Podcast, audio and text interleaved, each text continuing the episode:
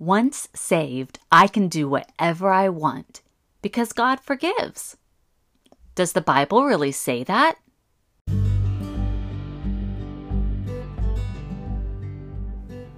Howdy, friends, and welcome to His Redemption Roads Season 2. I am your host, Natalie. In this series, we are challenging common beliefs people have and often think are in the Bible to see if they are true or not, and ultimately break off chains of religion or tradition to usher us on toward freedom and the road to redemption. So lace up your hiking boots and let's take a stroll toward freedom down His redemption road.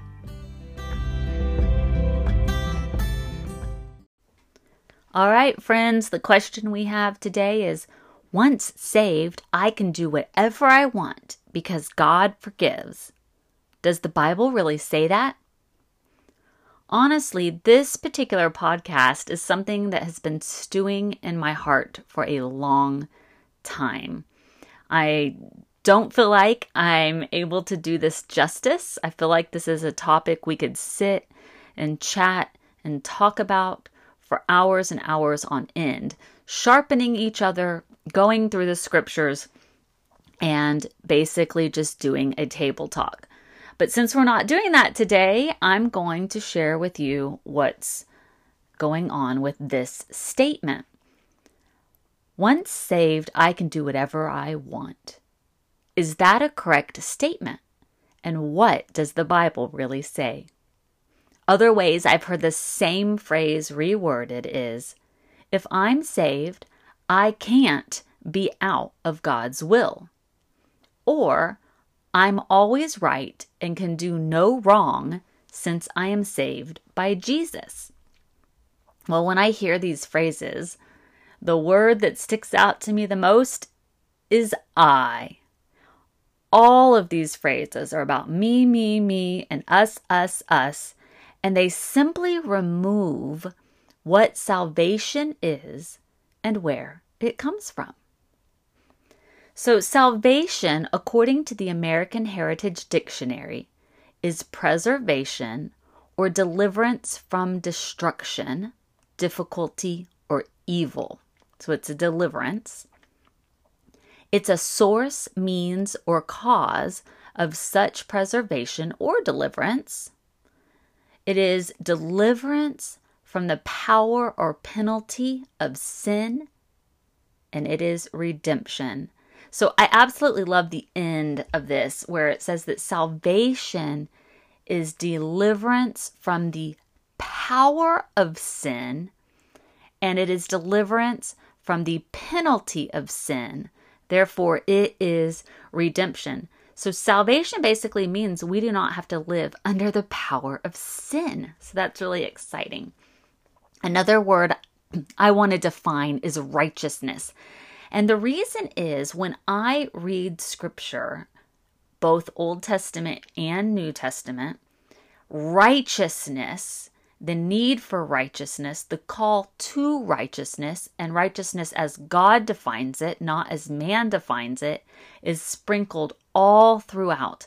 I simply, these days, when I read the New Testament, honestly, every time I read the New Testament, righteousness jumps out at me all over the pages. So, what is righteousness? Well, righteousness, according to the Century Dictionary, is the character of being righteous, purity of heart, and rectitude or morality of life. The being and doing right. Righteousness is conformity in character and conduct to a right standard. It is coming into spiritual oneness with God because, for Christ's sake, the believer in Christ is treated as righteous. It is the quality or state of being righteous, holy, pure, and upright.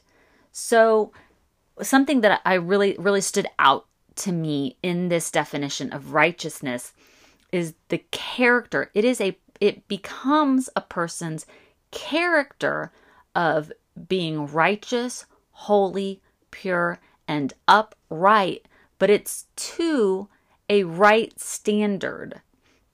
And that right standard, if you are a Christian, it has to be God's standard. It's not man's standard, it's not society's standard, but it is God's standard.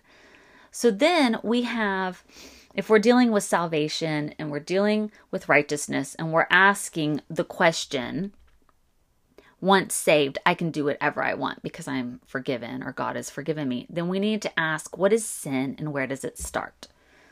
Well, according to Matthew 5, sin starts in the heart, which is why Jesus drove home the point about hatred in the heart is the same as murder, and lust of the heart is the same as adultery. So God does not look on the outward appearance of man or you or I, but he looks on the heart. That is a huge deal because we can go around and trick and deceive each other of who we are, of our character, of um, the face or the mask that we put on in public versus what we put on in private. Truth be told, as a Christian, you should be exactly the same person in public and in private at all times with no masks.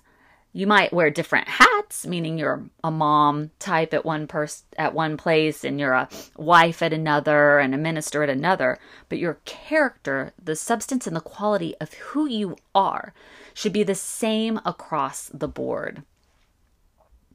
Well, let's go ahead and go to some scriptures. My question here is once you are saved, do you have to be perfect or are you perfect? And you can go back and listen to one of my podcasts about the spirit, the soul, and the body. It's very important to put um, all the characters of the Bible in their proper place and to understand the three part man and the three part yet one part God in order to fully understand scripture and salvation and sin. So you can go listen to that. But first, let's put to death the belief that only some of the Bible and only some scripture is for us today. Okay? Because that is going around. I hear that all the time.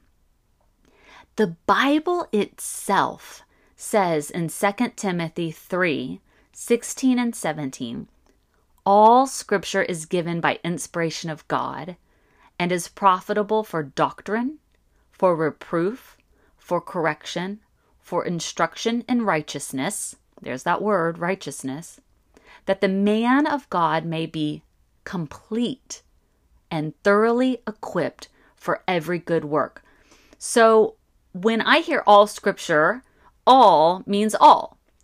If I read 2 Timothy 3:16, I cannot go, "Hey, that means all except this or all except that." No, it means all.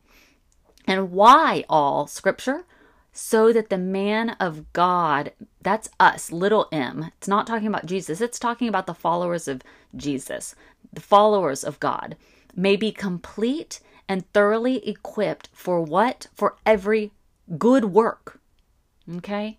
When we look at and divide the Old Testament from the New Testament, we must remember a few things. In the Old Testament, Jesus had not yet died for the salvation of the world. So believers' salvation was credited to them by their faith. So faith came into action both in the Old Testament and the New Testament. Faith, it is by grace through faith that we are saved, both in the Old Testament and the New Testament. Also, in the Old Testament, the Holy Spirit had not yet come to live inside of God's people as a gift but rather it would fall on people and leave people. And that is why in the Old Testament you may read about people begging the Spirit of God to stay upon them. Well, in the New Testament, we have a new covenant that fulfills the Old Testament or the Old Covenant of the New Testament through the perfect life, sacrifice, and resurrection of Jesus, the Christ or the Messiah. This New Testament covenant did not get rid of the Old Testament, but it does change a few ways in how we see things accomplished today.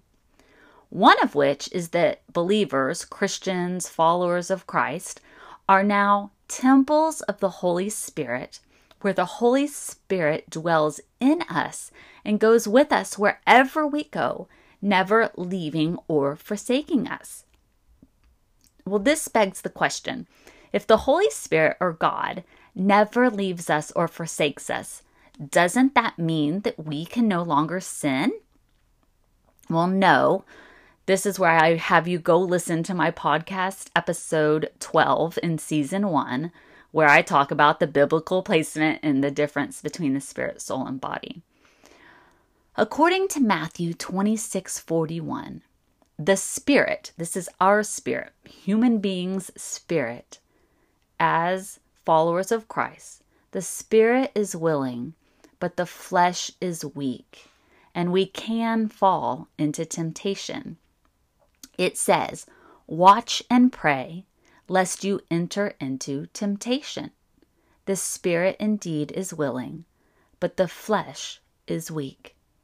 This was Jesus talking to his closest followers, his innermost circle his disciples. These people believe in him. They're following him. They've given up their lives to follow him. They are believers of Christ. He has not died yet, but as believers of Christ, their faith is already credited to them. Salvation, and it says that they need to watch and pray lest they enter into temptation. So, this means a believer can enter into temptation. Also in Galatians 5 16 through 26, Paul describes how our flesh wars against our spirit.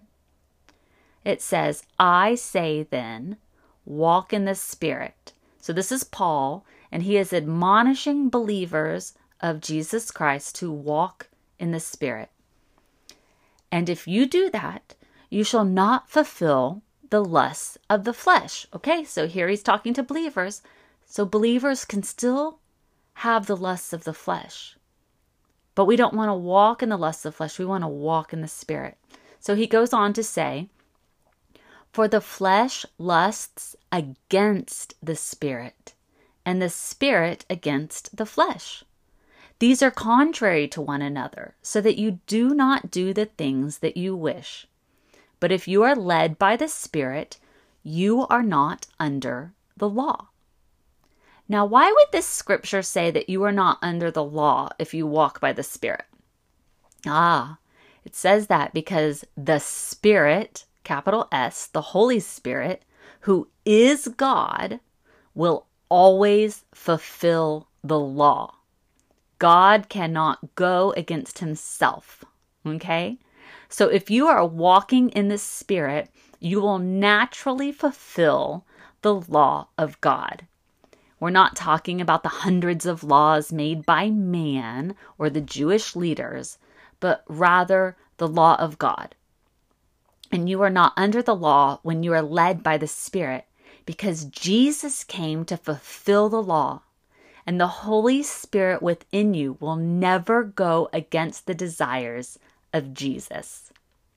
If you find yourself acting out in a way that is against Jesus or against the moral law of God, then you are walking in the flesh and not in the spirit.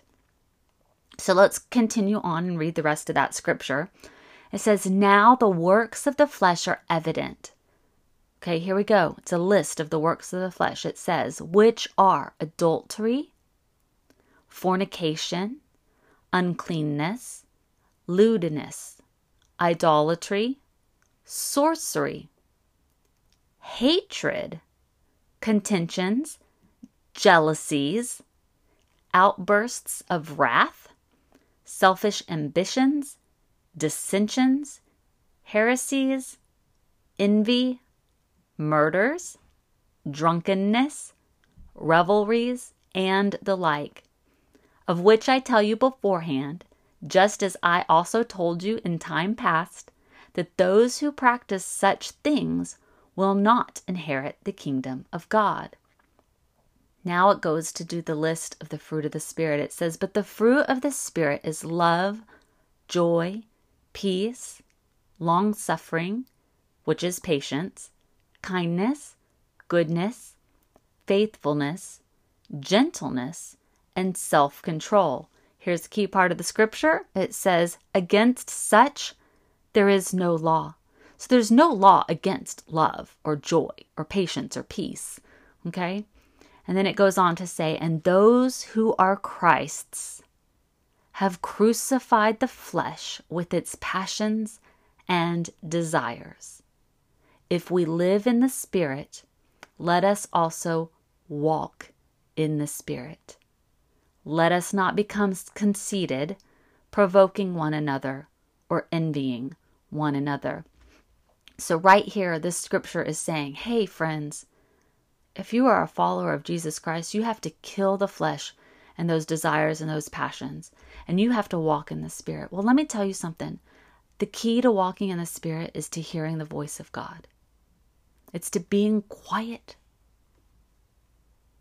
It's to not doing all the talking and start doing a whole lot of listening to what the Lord has to say to you. Another key is to fall head over heels in love with God. And let me tell you something when you realize what you've been saved from, what you've been saved to, and what the Lord did for you, it's easy to fall in love with God.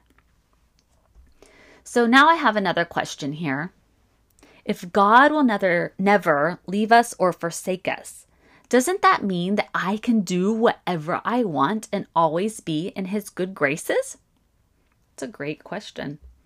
Well, friends, I want you to consider this. The Bible says that God will never leave or forsake us. But it does not say that we cannot leave or forsake Him. We are creatures of free will choice, and we choose to follow Him, God the Father, Jesus, the Holy Spirit, or we choose not to follow Him. And not following Him is walking in the flesh. There are many, many scriptures that challenge the believer to walk in righteousness, to run the race set before us by God, to continue on the narrow road, and to continue to the end. Now, this is not a lesson or a topic saying, oh, you fall in and out of salvation.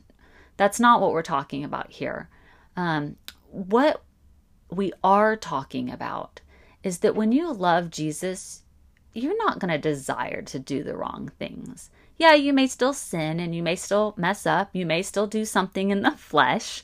Um, but when you do, you're going to go, you're going to repent, you're going to go to God and say, I'm sorry, I don't want to do that anymore. Help me to be the person walking in righteousness that you have created me to be. In Hebrews, it says, Let your conduct be without covetousness. Be content with such things as you have. For he himself has said, I will never leave you or forsake you. And that's Hebrews 13 5. And the above scripture is quoting Deuteronomy 31 6, where God tells Joshua, Be strong and of good courage. Do not fear, nor be afraid of them. For the Lord your God, He is the one who goes with you. He will not leave you or forsake you. So we see both in the Old Testament and the New Testament the proclamation that God will never leave nor er, nor forsake the follower of himself. What's really great about this is that he goes with us and he goes before us, and we don't have to be afraid. I think a lot of times people are afraid to say, No, I don't want to do that thing. Or they're afraid to tell their friend or family or the world, Well, I'm going to stand up for righteousness. I'm not going to do the thing you're asking me to do that's unrighteous. But, friends, God's gone before you and He goes with you. And you can stand up for righteousness and you can be sure that God's got your back. In 2 Timothy 3 1 through 7 and 12 through 17, we see the warning of those chasing after the flesh versus those living by the Spirit. It says, But know this, that in the last days perilous times will come. For men will be lovers of themselves, lovers of money, boasters, proud, blasphemers, disobedient to parents, unthankful, unholy, unloving, unforgiving, slanderers, without self control, brutal, despisers of good, traitors, headstrong, haughty, lovers of pleasure rather than lovers of God, having a form of godliness, but denying its power. I'm going to pause there. People calling themselves Christians and going to church and saying they believe in Jesus, but they deny the power he gives us to be transformed, renewed, healed, miracles to take place, to be set apart, and to be new creatures. Wow, and the scripture says, from such people turn away. So, from which people? From that that we just read, from the proud, the unholy, the unforgiving, those without self control, the headstrong, haughty, lovers of pleasure, those that have a form of godliness but deny its power. It says, from those people turn away. The scripture then goes on to say, For of this sort are those who creep into households and make captives of gullible women loaded down with sins, led away by various lusts, always learning and never able to come to the knowledge of truth. Okay, we'll pause here. Why are they always learning and never able to come to the knowledge of truth? Because they are learning with their heads. It's head knowledge. They can spout scripture, they can maybe preach a good message, but they've never come to the knowledge of truth, which Jesus is the truth, because they are learning in the flesh. The Bible tells us that the Word of God is spirit and can only be learned by the Spirit. You can go to uh, my last episode, episode five in season two, about study and learn more about what that means. But also you can learn about it here in 1 Corinthians 2:14. It says, "Yes, and all who desire to live godly in Christ Jesus will suffer persecution." Now I want to stop and say that there are various forms of persecution. But if you do not experience persecution in some form sprinkled through your Christian life, you need to ask yourself and God if you're truly following Him and living for righteousness. Because righteousness, it's like a coarse sandpaper rubbing against the unrighteous. And they don't like it. And they will call you out. They will mock you. They will revile you in some way, shape, or form about your righteousness or against your righteousness at some point in time or multiple points in time in your walk with Christ. Okay, the scripture goes on to say, But evil men and impostors will grow worse and worse, deceiving and being deceived. So that's key. They're not just deceiving, they're actually being deceived by themselves. But you must continue well, that insinuates that you can also not continue. You must continue in the things which you have learned and been assured of, knowing from whom you have learned them. That would be the Holy Spirit. And that from childhood, or the moment you were saved, you have known the Holy Scriptures, which are able to make you wise for salvation through faith which is in Christ Jesus. So we go back and we remember that all scripture, here we go, is given by inspiration of God and is profitable for doctrine, for reproof, for correction, for instruction in righteousness, that the man of God may be complete and thoroughly equipped for every good work.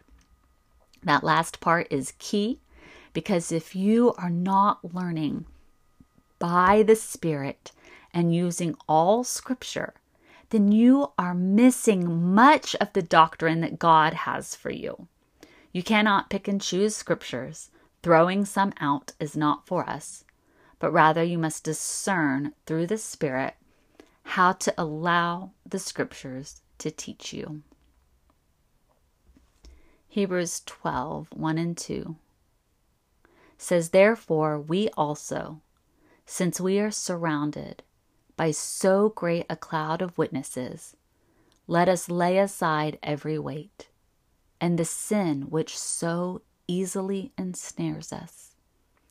And let us run with endurance the race that is set before us, looking unto Jesus, the author and finisher of our faith, who for the joy that was set before him endured the cross, despising the shame, and has sat down at the right hand of the throne of God.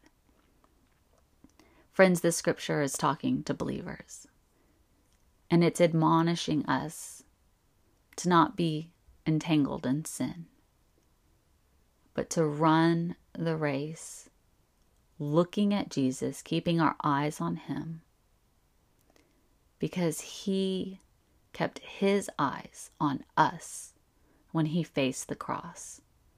We were the joy that was set before Him, the salvation of many.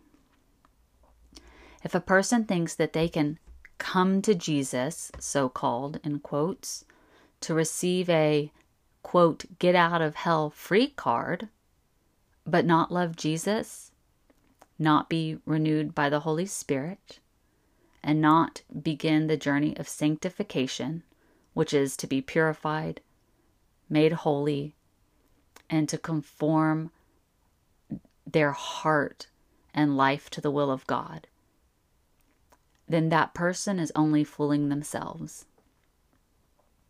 James 2:14 through 26 says, "What does it profit, my brethren, if someone says that he has faith but does not have works? Can faith save him? If a brother or sister is naked and destitute of daily food, and one of you says to them, Depart in peace, be warmed and filled, but you do not give them the things which are needed for the body, what does it profit? Thus also by faith it also faith by itself, if it does not have works, it is dead. But someone will say, You have faith, and I have works. Show me your faith without your works, and I will show you my faith by my works. You believe that there is one God. You do well. Guess what? Even the demons believe and tremble. But do you want to know, O foolish man, that faith without works is dead? Was Abraham not was not Abraham our father justified by works when he offered Isaac his son on the altar? Do you see that faith was working together with his works, and by works faith was made perfect? And the scripture was fulfilled, which said Abraham believed God, and it was accounted to him for righteousness. And he was called the friend of God. You see then that a man is justified by works, not by faith only. Likewise was not Rahab the harlot also justified by works when she received the messengers and sent them out another way? For as the body without the spirit is dead, so faith without works is also dead. So the question is do works save you? No. But the works prove that you are saved. Just as an individual sin proves that you inherited sin nature and are a sinner in need of a Savior, works that are not forced or strived toward, but that rather take place in an act of joy as an overflow of the grace and love inside of you as a follower of Jesus, those works prove that you have faith in that same Jesus. So get this Works are not simply good deeds that a person does in life that is recognized by others, such as feeding and giving clothes to the poor or changing someone's flat tire on the side of the road. Yes, those things can be works, but works are actually the daily words and actions of your character. What comes out of you when times are good and when times are bad? Works are often the fruit of the Spirit, which are love, joy, peace, patience, kindness, goodness, faithfulness, gentleness, and self control. These things spur us on toward righteousness. Because how can a person live righteously under God's definition of righteousness if they're not kind and good and exhibit self control? How can a person give freely without grudge if they don't have joy and love? See, these works are not listed items on a checklist that you accomplish. Instead, these works are woven into the daily heart and fabric of your life as a person who is in love with Jesus. That's the faith without works is dead. If you don't have overflow of works woven through your life, then do you really have faith in Jesus? So the question is once saved, I can do whatever I want because God forgives. And the answer is no. If you think and live with that mindset, you need to ask yourself if you have deceived yourself and if you are truly saved. For although a saved person is not perfect and sinless, they are convicted and convinced by the Holy Spirit to follow Jesus and do the will of God. They are not free to sin, but rather they are free from the bondage of sin and can now live chasing after the things of the Lord. Friends, we are called to count the cost of our salvation, following Jesus, because there is a great cost to each of us personally. Not only the cost of what Jesus paid by leaving his home in heaven, coming to live a perfect life as a man here on earth, being beaten, scourged, and dying a gruesome death on a cross bearing the sins of the world, and raising again three days later. That was not the only cost. It is the only payment for death and sin. It is the only way to heaven through Christ Jesus, who is God and paid for that payment of death and sin. But it is not the only cost. Our part in the cost is to cast off the worldly lusts of the flesh to take up the life in the Spirit and follow Jesus in His ways and what He says is true. Counting the cost is agreeing to the terms set before you by God to be a follower of Christ. That is why in Luke 14 28, we are admonished to count the cost of following Jesus, just as a builder would count the cost before starting a building project to be sure that he could complete what he started. Friends, we are called to count the cost and follow Jesus all the way to the end of our project, which is all the way through to our last breath here on earth. And the key is to fall in love with Jesus I'm going to leave you with a vision that I had on Sunday, November 6th, 2022, that I call Bright Squares of Fire. I closed my eyes and I saw bright squares of fire, almost in a grid like pattern in my eyesight. And I heard these words You are seeing hot spots of my glory, where my people have let go of the flesh and yanked my spirit down from heaven. Do the same where you are. Yank my glory down. Fill the place with fire. Crush the forces of darkness with light. Let me burn up the spirits of apathy, confusion, doubt, and unbelief. I am God. I am God, not you not your circumstances, not your diagnosis, not your feelings, not the people, places, or things around you, but me. I am God. Let me in so I can rule as king. Dear Heavenly Father, I thank you so much that you are God. I thank you that it is for freedom that you have set us free. And that freedom is not for us to go chase after sin and do what we want, but that freedom is for us to no longer be entrapped by the bondage and the chains of sin, so we can chase after righteousness and live for you. Lord, do burn up the spirits of apathy, confusion, doubt, and unbelief. Let us ignite the fire of your glory and carry the kingdom of heaven wherever we go. If there is anyone here that does not know you as their Lord and Savior, God, I pray that today they would call on the name of Jesus, that they would be saved, and that they would chase after you all the days of their life. Lord, walk with us, guide us, lead us, help us to hear your voice and to fall more and more in love with you each and every day. Be our King and help us to walk in obedience to the things that you have for us. In Jesus' name, amen.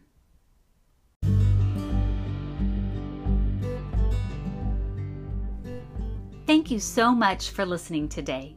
If you enjoyed this episode, I would be grateful if you could share it with a friend and leave a review wherever you listen to your podcasts. Your engagement will help others find us. You can stay connected with me on Facebook or Instagram at His Redemption Road. Have an amazing week in the Lord and be blessed everywhere you go.